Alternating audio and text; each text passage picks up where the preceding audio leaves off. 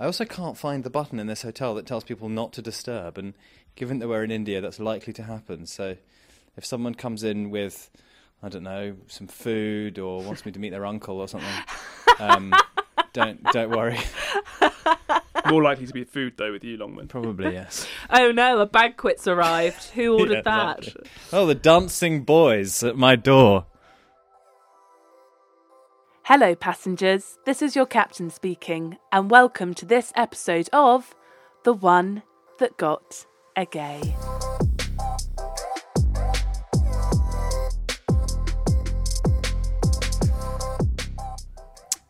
Well, I think he would have loved it. Um, oh, you're going to make me cry now. Um,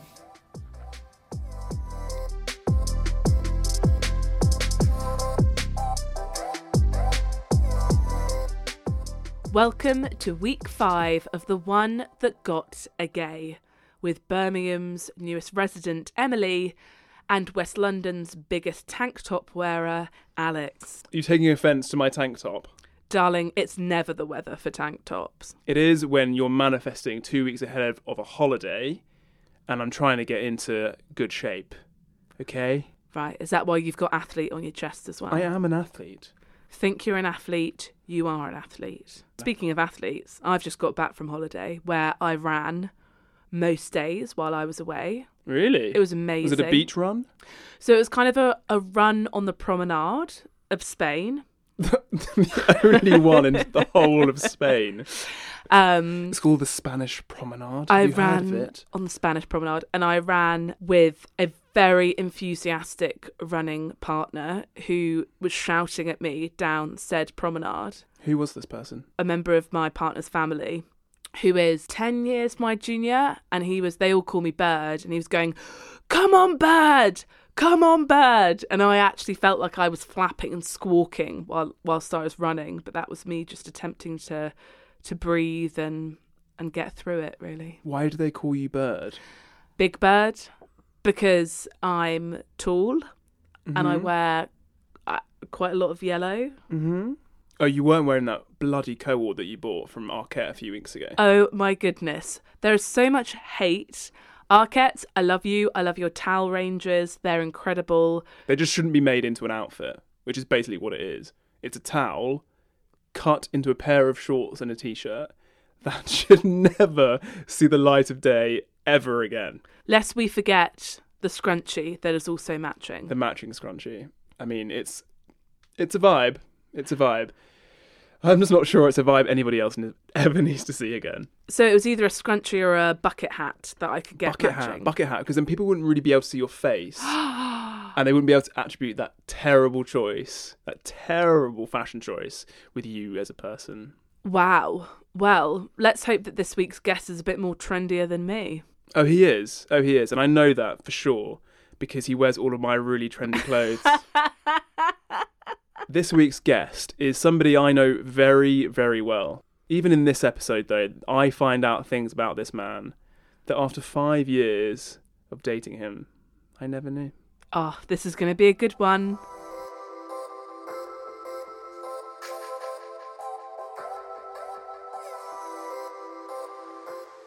We are absolutely delighted to be joined by TV's James Longman. James, hello, how are you? hello. God, this is a get, isn't it? How did you get me? It's a real, real coup. Some big funding that's been put into the podcast to afford you, James. Yeah, I don't know who you, you. You contacted someone who contacted someone. They reached out to me. I had to do a favour. It's okay. Don't worry. Just make it quick. Yeah. Really making the most of our of our network. Well, I'm here. I'm. I've got my. I'm currently sitting in my room in uh, India. I've got uh, my head under a towel, which is often the case when I have to record things abroad. And um, yeah, it's rather. This bed's rather nice actually. So this is the image that you should have of me: is of lying on my bed in my Delhi hotel. It's lovely to have you on the podcast, so thank you for making the time to speak to us. Thank you, Mr. Brannan. As we do with every single This is guest. so formal. This is the weirdest experience of my life. Honestly, it's so strange. You're talking to me. You're talking to me like you've never met me before. The thing you do as well when you're on this thing is you talk. You, you pronounce all your consonants. It's like Carol Vorderman. Oh, Carol. Go on, Carol. To be fair to you, James, when you're actually away on deployment, I don't speak to you that much, so it is um it is quite nerve wracking actually speaking to you down the line. Very sad. This is what I have to put up with. This is the kind of abuse completely ignored. I'm risking my life in four corners of the earth, and he's swanning around. Oh, here we go, here we go. The drama, the drama. Oh, yeah. Okay, no one tuned into this thing to listen to this bollocks conversation. You need to ask me some questions. So let's get into it. Let's not waste any more time. You've already talked enough nonsense as it is. We like to try and play a little game with every single one of our guests when they join the podcast. And this is a bit awkward for me because it's um, hopefully the last time you ever did this. But to give people a bit of an indication of who you are as a person, they probably already know because you are obviously, as you say, exceptionally famous. um, what was your last Tinder bio before you met the love of your life, fiance, etc. Oh God. Um, what was my Tinder bio? It was something I was trying to be really cool, so I was like, I'm not going to write anything on here. You know, prefer to meet in person, something like that. It was probably BBC journalist, prefer to meet in person. You know, I'm too cool for school, something like that. I can attest to that. There literally was nothing else on the bio, I don't think, Oh, other wow. than that. And I do remember you using lots of BBC um, pictures on as your photos. Yeah, but they're the ones. They're the best ones. They're the best one because some professionals taking it in it. I don't get professionals up around my gaff. yeah, that's so true. Your lighting has never been better, to be honest. Yeah. Well, this was the BBC. The lighting's at A- ABC is a lot better. So now we know that you're a man of few words, but you've got some great photos with some great lighting, James. Can you tell us about when you knew that you were gay? Um, I think it was looking back. It was just puberty. I think I was sort of 13, 14, working out who I was. I was. I don't think there was a moment. It was just kind of a slow realization. Um, I was at an all boys boarding school, so you know, for a lot of young gay boys, that's heaven. And I guess um, I kind of looked around and realized that I just wasn't like these other kids. You know, I wasn't going all over, you know, trying desperately to hook up with girls. I wasn't, at, you know, when we ever have parties, I just had to force being like them. And then also dealing with the fact that I probably fancied some of the guys who were at my school. So it was kind of a mix of realizing I wasn't like anybody, everybody else, the shame of not being like them, and then trying desperately to act like I was. And so you go through these kind of various different stages. Initially, you think, well, I think I might like guys, but I'm just going to pretend I don't and try and be like everyone else. And then I and then I kind of got to kind of I think probably 14, 15 and I was like, well, I think I like guys. What I'll do is I'll keep it secret. I'll try and kind of maybe go to some gay clubs or something, but I won't. I'll I'll still have a family. I'll still get married to a woman, and it'll be fine. And then I was sort of 17, 18, and I thought. I'm going to be a monk. I'm just not going to be with anyone. This is. I'm just going to be completely celibate. Not going to touch a man. Not going to touch a woman. And then it was probably by the time I left school that I started to think actually being gay was a thing that I could actually live rather than just a feeling that I had to suppress. Uh, so it was a little bit of a journey. I love how at 14 or 15 you were thinking about going to gay clubs. Uh, yeah, well, I mean, we went to clubs. We went to well, uh, clubs is probably a strong word. We, I I was a bit of a rager when I was a kid because we were at boarding school and it was all very like well par- Times have parents. Yeah, well, I'm such a dim- I just bed bed by nine now. No, yeah. So I was a bit. We were used to go out quite a lot. So yeah, and I do remember my first gay club. I think I was. I must have been 16, maybe 17, and I went with my friend Tanya, and we went to this club in Brighton. I can't remember the name of it, but it was right on the seafront. And I remember being absolutely terrified. A, that someone would know, who'd recognise me from school, or because our school was in Sussex and we used to go, to Brighton was like a hangout. And I went in and it had all these different rooms. And we went upstairs and they were playing, um, what's that? Sugababes, About You Now and there was a guy on the who I thought was really good looking. Looking back, he was probably significantly older than me, and possibly completely inappropriate that he kissed a sixteen-year-old. But let's move on swiftly by. Um, and uh, Tanya was like pushing me to kind of walk towards him, so we were kind of awkwardly dancing near him. And then he launched his face at mine, gave me this awkward kiss, and my our teeth sort of scraped together, and I and I couldn't really believe what was happening. And then we left, and you know, my you know, Alex, my memory is appalling. I remember every moment of that night. It was such a big deal for me, going and doing something like that. But it still wasn't something I was prepared to tell anyone, and it took probably about sort of ten years before everybody in my life knew that I was gay. There's a lot to break down there. I think one, yes, I do know your memory is terrible, but I do love that you remember that. But you probably can't remember the day that we got engaged. No, that I do Um, because there's video evidence of that. I know that. Yeah, oh, that's true. Yeah, that is true. But also, um, we've documented it like you're living with a dementia patient. so this um, friend Tanya of yours, are you still are you still friends now? And I suppose what impact did she have on your life at that time? Because obviously she knew that you were gay then at that point. But Yeah. I'm guessing it was a very slow transition from her finding out and everybody else in your life finding out. The first person actually to find out was Steph, um, who I told a year earlier. Actually, I think I must have been 15. And I remember I, at this point, also had the most horrific skin. I mean, I just looked like a pepperoni pizza. My face was just vile. People, I just walked down the street and I could hear people go, "Oh my god!" Um, and I just had such bad acne. So I was kind of dealing with kind of the possibility that I might be gay, also feeling wildly unattractive. So it kind of compounded this feeling of shame. But I got very close to Steph and I used to go to her parents' house quite a lot. And I remember I was just feeling so sad. And I was with her and we were in the kitchen. We used to sit around in the kitchen while her parents were next door in the living room. And I had to say that I felt like I might be gay. I think that's they're the words I used. But it felt to me like I was admitting that I'd committed a crime. That's how it felt. It felt, it felt like I had to like own up to something to her. Um, and, And what was her reaction like? she was like, "I know." no one. I mean, that whole "gay in the village" thing, you know, the Little Britain sketch, is based in reality for a lot of people. bec- Not everyone, but for many, and it was certainly mine. That coming out to other people wasn't really about whether or not they knew or what they would think. It was about me being able to do it and me getting to the point at which I was comfortable admitting it to myself.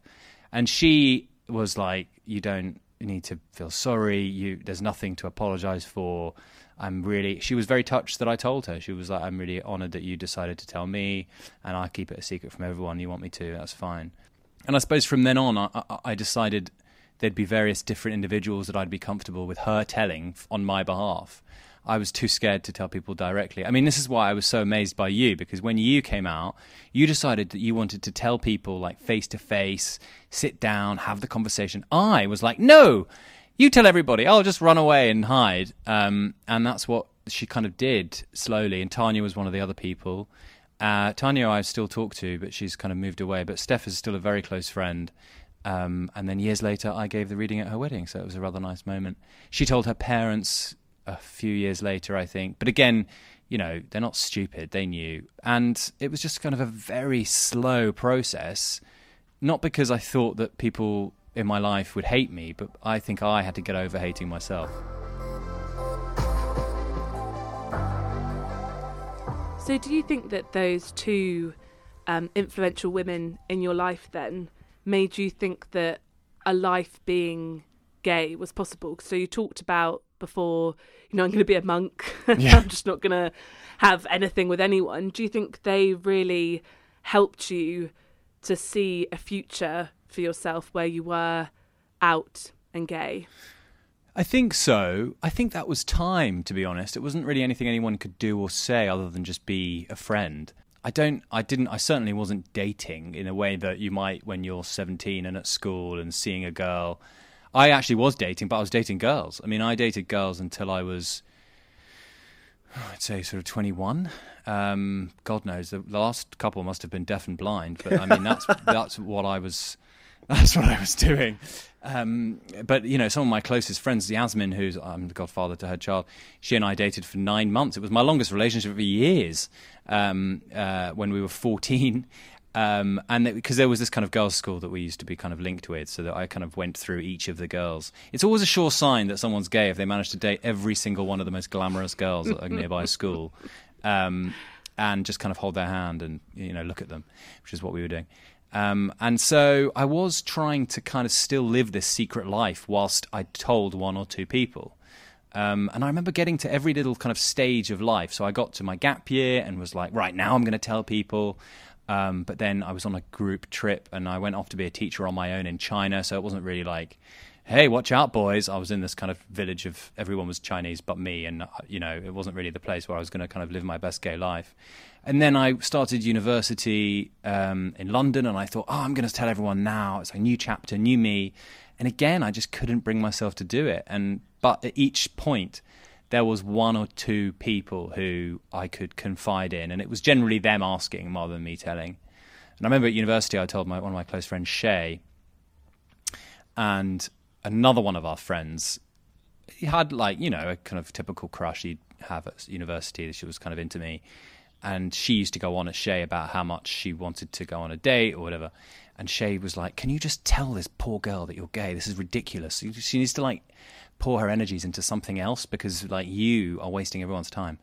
Um, so it just was hard for me to envisage myself living a life as a gay man. I was just letting the pressure out slowly until I think it was not telling my mum for so long that I felt was the problem in not owning up properly. Even though we're not close, at 24, I decided to write her an email and tell her I was gay, and then it felt like I had done it. I felt like I'd come out when I told her.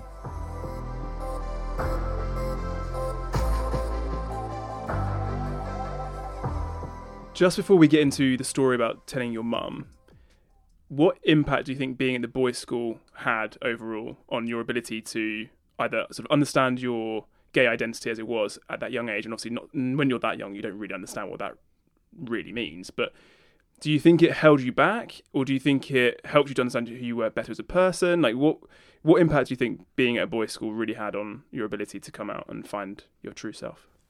I absolutely loved school, um, but I did feel like a bit of an outsider for a lot of reasons. I mean, the, mostly because I was gay, but also because I kind of knew that my family wasn't really like the families that I was school with, um, in the sense that they were all really rich and mine really wasn't. I mean, my mum basically sent me to that school and spent everything she had on it. You know, she kind of sent me there to get me away from my dad, who had schizophrenia, and just it was an amazing decision, but it, it, did basically bankrupt her, and, and, and I just kind of knew that my situation was very different to everyone else's.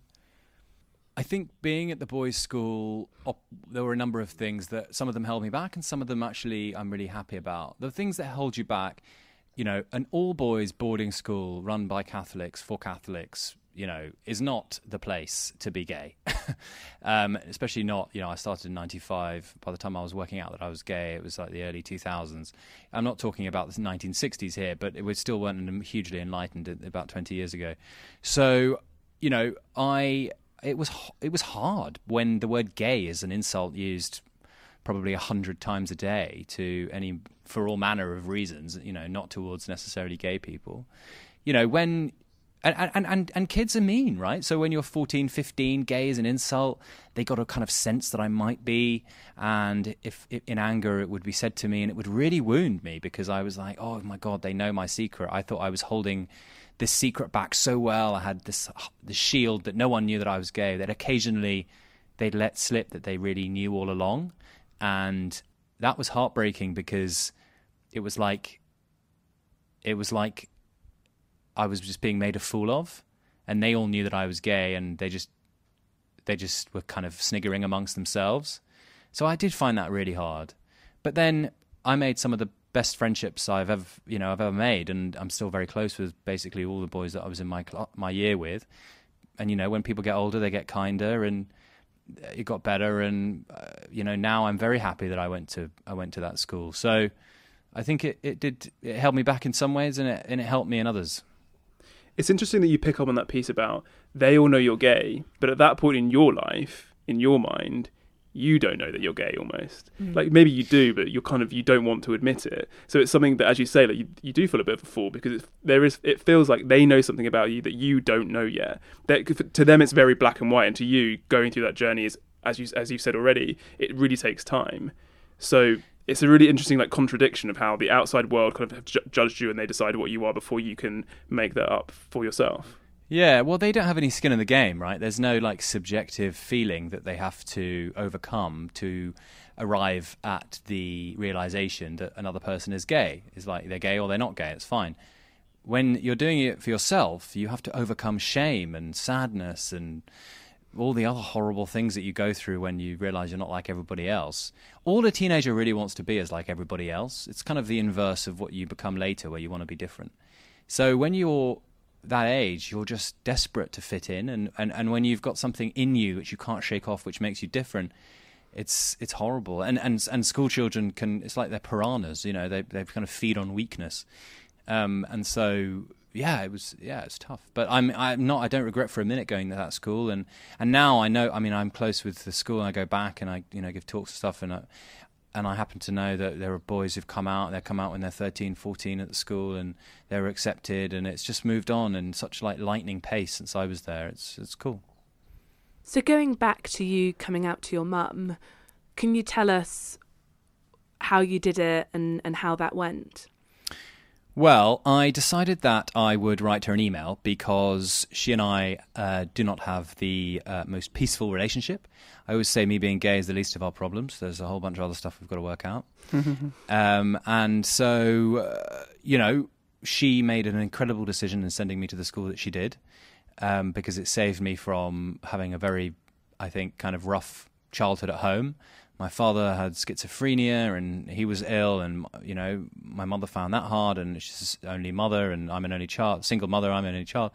So there was a lot of kind of there were a lot of things going on. And so I spent 10 years away at boarding school and it was amazing and I went off and kind of wanted to live my life and and she and I kind of drifted. And so when I was 24 I thought email's the best way to save a screaming match. So I thought I'd I'd write her an email. I'd say I think it was quite long. It wasn't that long. I think it was probably like maybe six or seven, maybe five or six paragraphs. She replied saying, Oh, darling, you're probably bi and it's just a phase. Don't worry. Or you could, but, um, but also you could just marry a lesbian. And I was like, Okay, well, thank you. That's helpful. Uh, so we parked that. And it, and, and I think, to be honest with you, you know, um, in the spirit of openness, I'm just not sure that she's still p- completely happy about it. But it's part of uh, an issue she has where you know everything that happens in the world is about her rather than about everyone else. So I decided to write her the email, and and and it was more again. The thing about coming out is it's about you. It's not about anyone else. So it it, it set me free, even though it wasn't that important what she said. The idea was just me telling her allowed me to live my life. Um, and it was that's like a magic trick. It, it doesn't really have any reasonable kind of sense behind it. It shouldn't make sense, but yeah, it does because you've you've let the pressure out. So emailing her when I was 24 coincided with my decision to download dating apps, to go on dates, to meet guys. It was literally almost overnight that I decided to to see what it was like dating guys in London. Um, and it wasn't really until I emailed her that I was able to do that.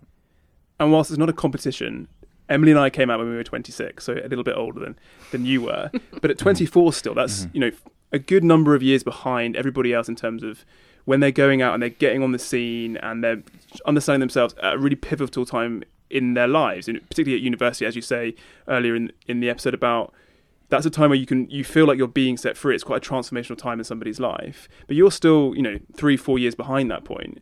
What impact do you think that had on hmm. you in terms of understanding who you are as a person and the experiences you've had since?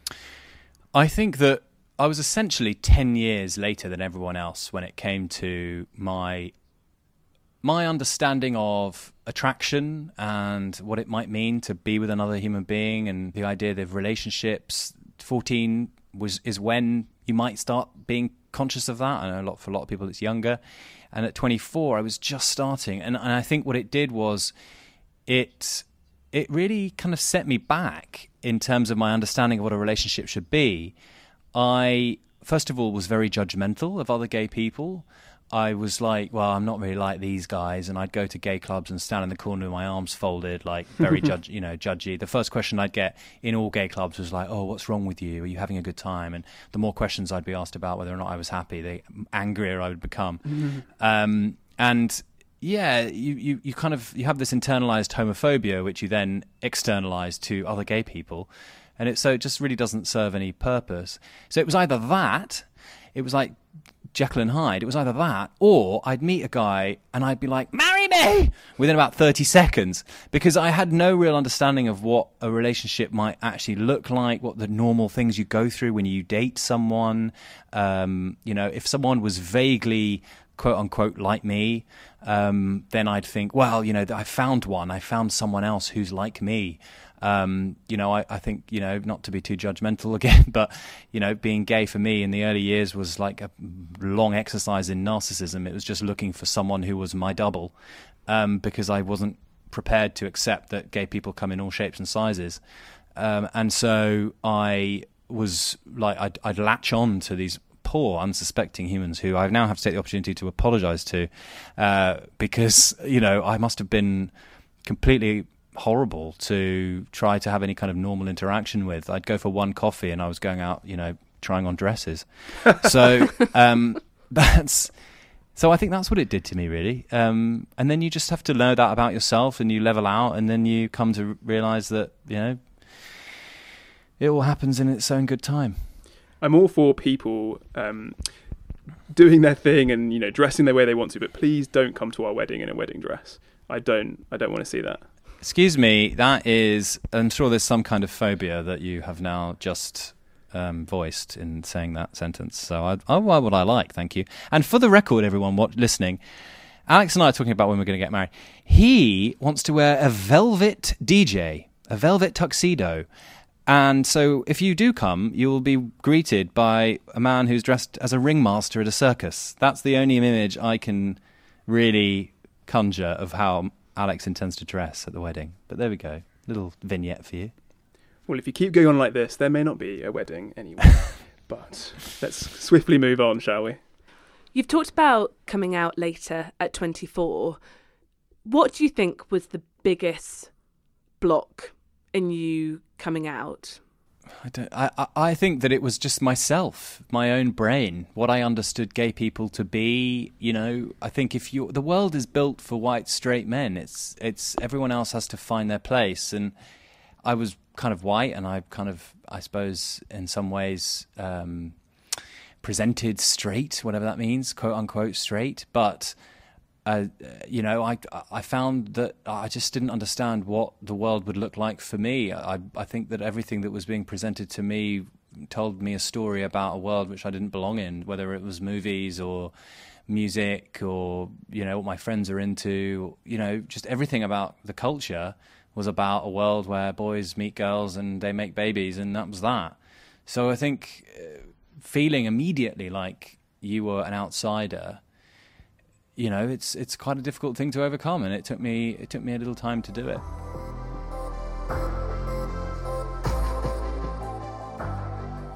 This is something we've never spoken about, but I wonder what you think your dad's reaction to your coming out would have been.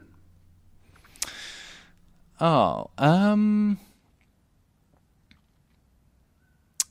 well, I think he would have loved it. Um, oh, you're going to make me cry now. Um,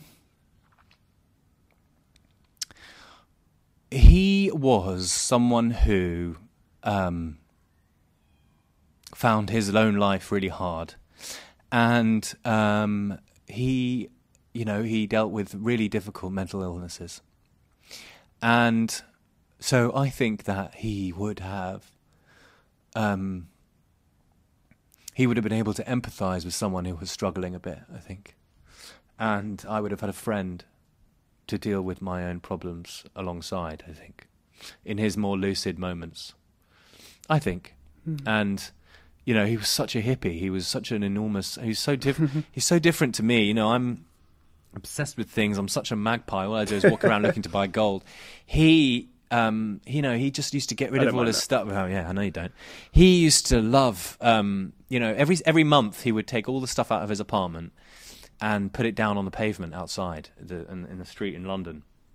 And that sounds completely bonkers, and forgive me, but he was because he was he had schizophrenia. But it was it was the it was his soul was someone who didn't want to accumulate things. He didn't want to take part in a world which was about materialism, and he was and he was just such a good human being. He was such a good soul, and I think that he would have been a wonderful ally in a world where he didn't belong and where I didn't feel I did either. So I think um, it would have been wonderful. That's my only regret in my whole life, actually, that I didn't have him when I was growing up to deal with being gay.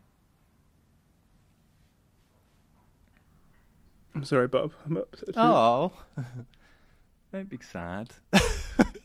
I'm telling you not to be sad because you're so, you're crying now because you've made me sad. I feel bad. I feel bad for asking that question, but I think it's really important. No, it's beautiful. No, I didn't think you were going to ask me. You landed that on my lap, didn't you? You sent me a list of questions and you said, These is what I'm going to ask you. And then you just went and dropped the bomb. You will be a journalist one day. well, I want. I, well, I was just thinking. I just thought of it as we were talking. It's like it's, it's such a huge part of someone's life. Your parents. Yeah. You know, we've Yeah. spoken so much about our Mhm. parents on Yeah. on our episodes, and it's something we Mhm. touch on with everybody else we speak to. And you know, you have a you know a glaring big hole in that part of your life, and it's it should be interesting to see you know what how your life would have been different. But Yeah. you know, you still have an amazing life now, I think, and um, you are yeah. You well, you've are. certainly made me an owl cry. well, it's lucky I'm lying here on my bed with a towel on it where I can use it to wipe my face. soak up the tears. Soak Oh, up. The that was beautiful. Thanks, James. That was absolutely beautiful.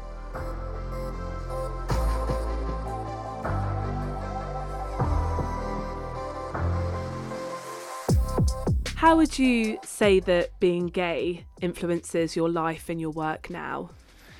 Oh, I think it's invaluable, actually. Um, you know, basically, and I said it earlier, but you know, forgive me for repeating myself. The world is built for white straight men, and what we do when you're a journalist is you go and look for the people who are struggling with that reality wherever they are in the world.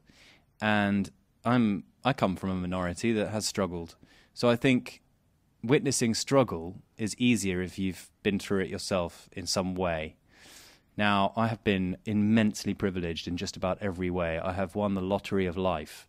You know, I was earlier today in a in a market here in Delhi where people had no hands who were begging. So believe you me, when I say I've won the lottery of life, I really have, and I don't want to complain about anything. But there, the psychological truth of dealing with shame and working out where you should fit in the world and feeling like you have to hide things and being worried what people think and just all those horrible things you go through when you, you're not sure who you are, I think has helped me a lot. Um, you know, I come from a family, my mother's family is Arab, and I think that I've got a, an understanding of what it's like to be in a culture where you're not accepted. Um, that also helps me because I spend a lot of time in the Middle East. I mean, I do spend a lot of time kind of making jokes with kind of large fat men who smoke too much about football and girls just because that's what you have to do in this job and you have to pretend you're interested. I know more about girls than I do about football. Um, but yeah, I think it really does help. Absolutely does help. Um, and, you know, I wouldn't change it for the world. So, a word that I've picked up there that when you've kind of been talking, James, is shame. And, you know, you've talked about growing up Catholic as well. Can you just talk a bit about your experience of religion and your sexuality? Yeah, that's super interesting because I actually think I'd probably be a church going Catholic now if I wasn't gay. Because I have all the ingredients of of being Catholic, of wanting to be Catholic, of wanting to take part in in the Catholic faith. I mean, the the family member I love most and miss most, really, um, who had a big role in my life, was my grandmother, my mother's mother. Uh, she was Lebanese Catholic. She wore blue in May for the month of Mary. She to- she said the rosary every 15 seconds. She couldn't come near her without her dousing you in rose water. I mean, she was she was amazing and full of love. And uh, it's very difficult because the Catholic Church is a very large, uh, controversial institution, and it's done some awful, awful things. My experience of it was wholly incredible. Uh, and I was raised by a group of people at the school I went to. It was a monastic school, uh, who were incredible. And so it's always been with me. And I and I talk about it being. I've got a very close Jewish friend, Nikki, who I know you're talking to. He talks about being culturally Jewish, and I talk about being culturally Catholic. I I feel like it's a thing. I mean, I mean, I've I find myself saying the most ridiculous things. If I like someone. And then someone says, "Oh, did you know they were Catholic?" I go, "I knew, I knew they were Catholics because I like them." you know, it's like it doesn't mean anything at all. It's the kind of thing my mother comes out with, but like I really feel it, you know. So I do identify still, but at the same time, there is a lot of hate for Catholic pe- for for gay people uh, among Catholics. It just is, and so it has made me stand, you know, uh, maybe arm's length away from the church all these years. I can't get married in a church. Uh, would I want to? I suppose I would. Mostly because it's kind of there's gold everywhere, which it's kind of. Can you imagine a big gay wedding in a Catholic church? It'd be so glam. um, but you know, I think it has been a difficult thing for me to reconcile.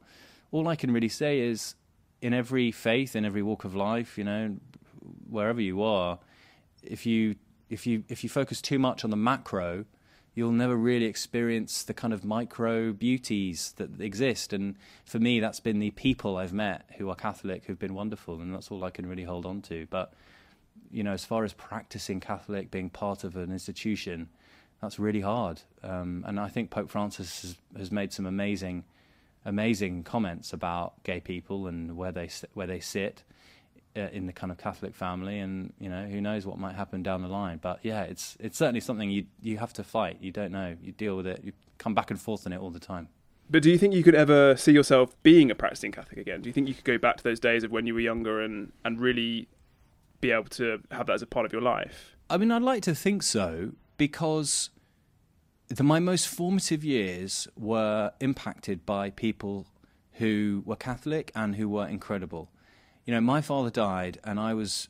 It was the love that I felt from the school I was at and the and the people who ran it was incredible, and that was really the test of of a good person, I guess, for me as a young person trying to struggling, having lost their father. So I've never ruled it out. I think about it a lot. Um, you know, it's it's difficult. It really is. Yeah, it's hard. But uh, you know, I'm always fascinated about gay people who are Catholic and who practice. And I, I remember I interviewed a an individual in, in Italy who had who had spoken to the Pope about the idea that he could get married, and the Pope had signaled. It made a big news story at the time. The Pope had sort of suggested that it wouldn't maybe be a problem in the future and stuff. And he's a practicing Catholic, loves the church, goes all the time, takes his kids. He's got a community there where he lives in Rome, um, so it's possible.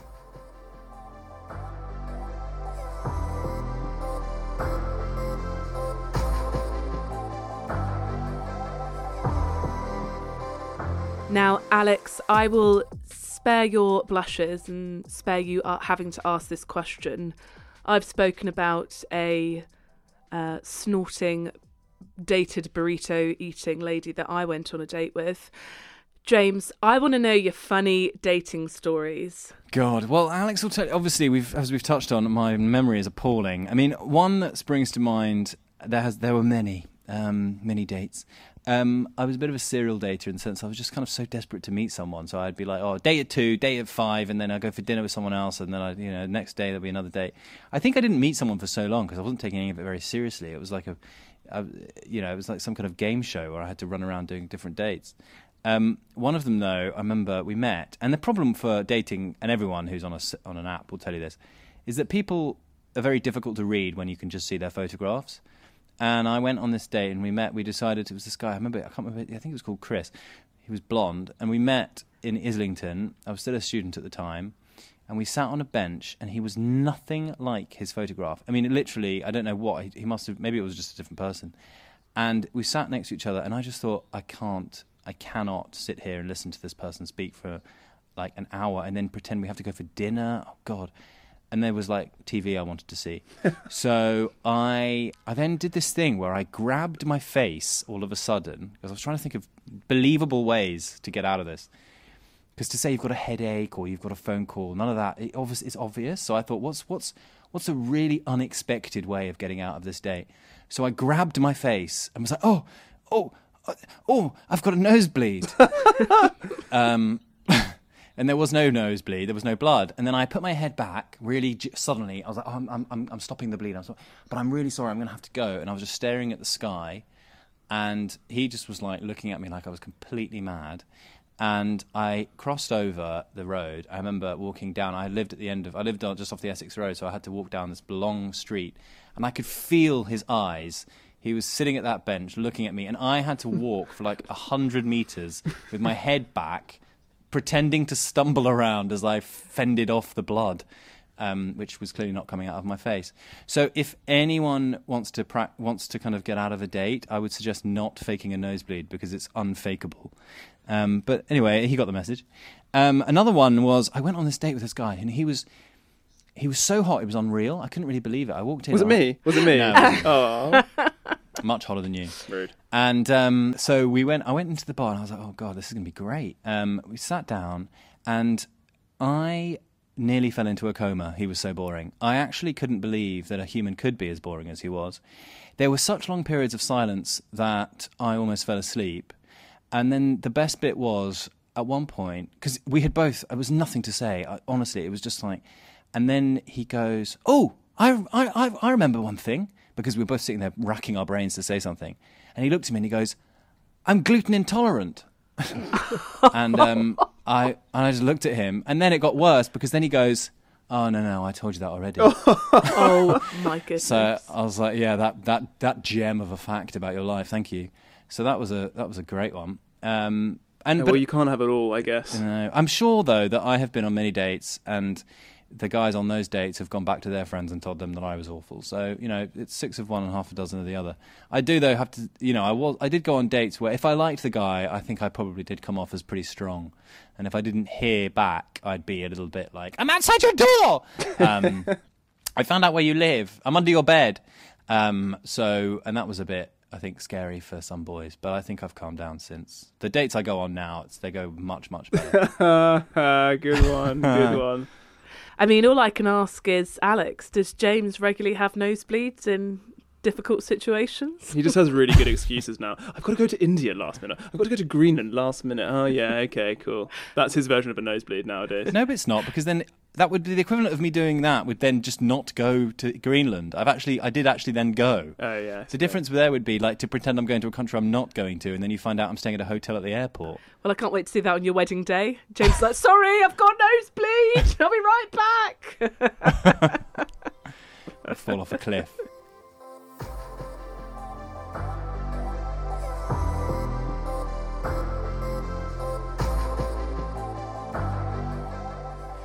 Without making your head any bigger than it already is, you have gone a long way in helping me to understand who I am as a person, uh, particularly a gay person in this world that, as you've said, is built for for straight white people. But what other advice do you have for anybody who's listening, and particularly young people who might be listening to this who haven't got to that point of coming out, haven't yet had the courage to do it? What advice would you have for them when they are thinking about coming out, whether it's fa- friends or family, people at work? What would you say to them? Well, I'd say one very simple thing, which is that all they've got to do is find a single human being somewhere that they trust and think about telling them at some point. I think that just start with the with the with the small things. You don't have to think about it as this great big, you know, mountaintop reveal. You can just focus on that one human being who helps you. Like Steph helped me when I was 15 at the kitchen table. That's the person you need. And if you don't have that person, you can message me. You can message anyone, and you know who you see who looks like they might be having a having a happy time of of, of being gay and, and, and being content with who they are. You know, I do get a lot of messages from young gay people who are working out who they are, and I don't mind at all replying. But it is about finding one person that you can trust, and that, and then everything else will come from there because you'll realize that it doesn't destroy the relationship with that person; it only makes it stronger. And then you'll think, well, actually, maybe I can strengthen my other relationships. Um, it's not to say it's not going to be hard because it can be, and uh, you know we shouldn't sugarcoat it. For some people, it's very, very hard. Um, but you know, you should know that it's it feels like a very unique experience to you now. But this is something that has been shared by millions of people through time. Gay people have existed for as long as humans have existed, and you are not going through it alone. There'll be more people after you, and we've all survived, so you will too.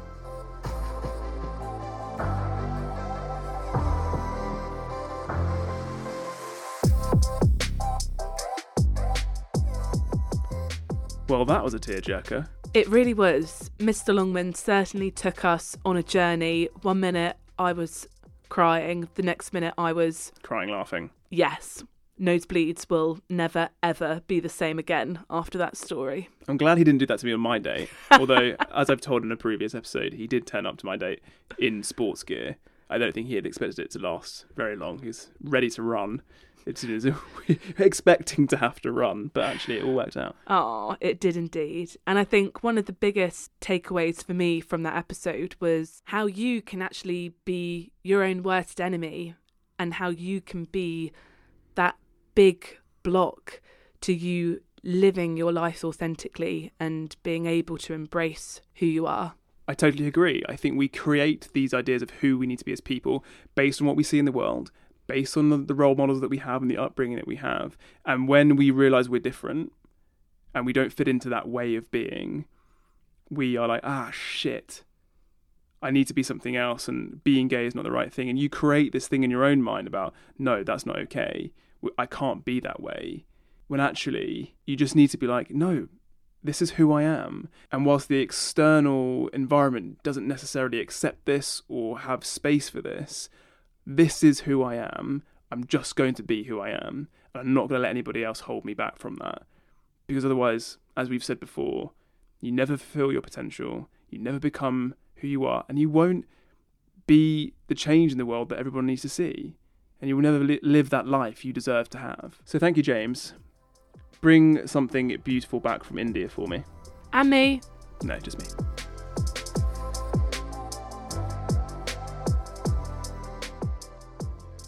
That marks the end of this episode of The One That Got a Gay. Thank you for listening and thank you for sticking with us.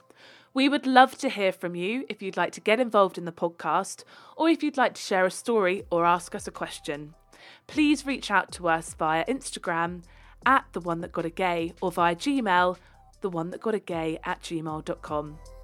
Love you, bye!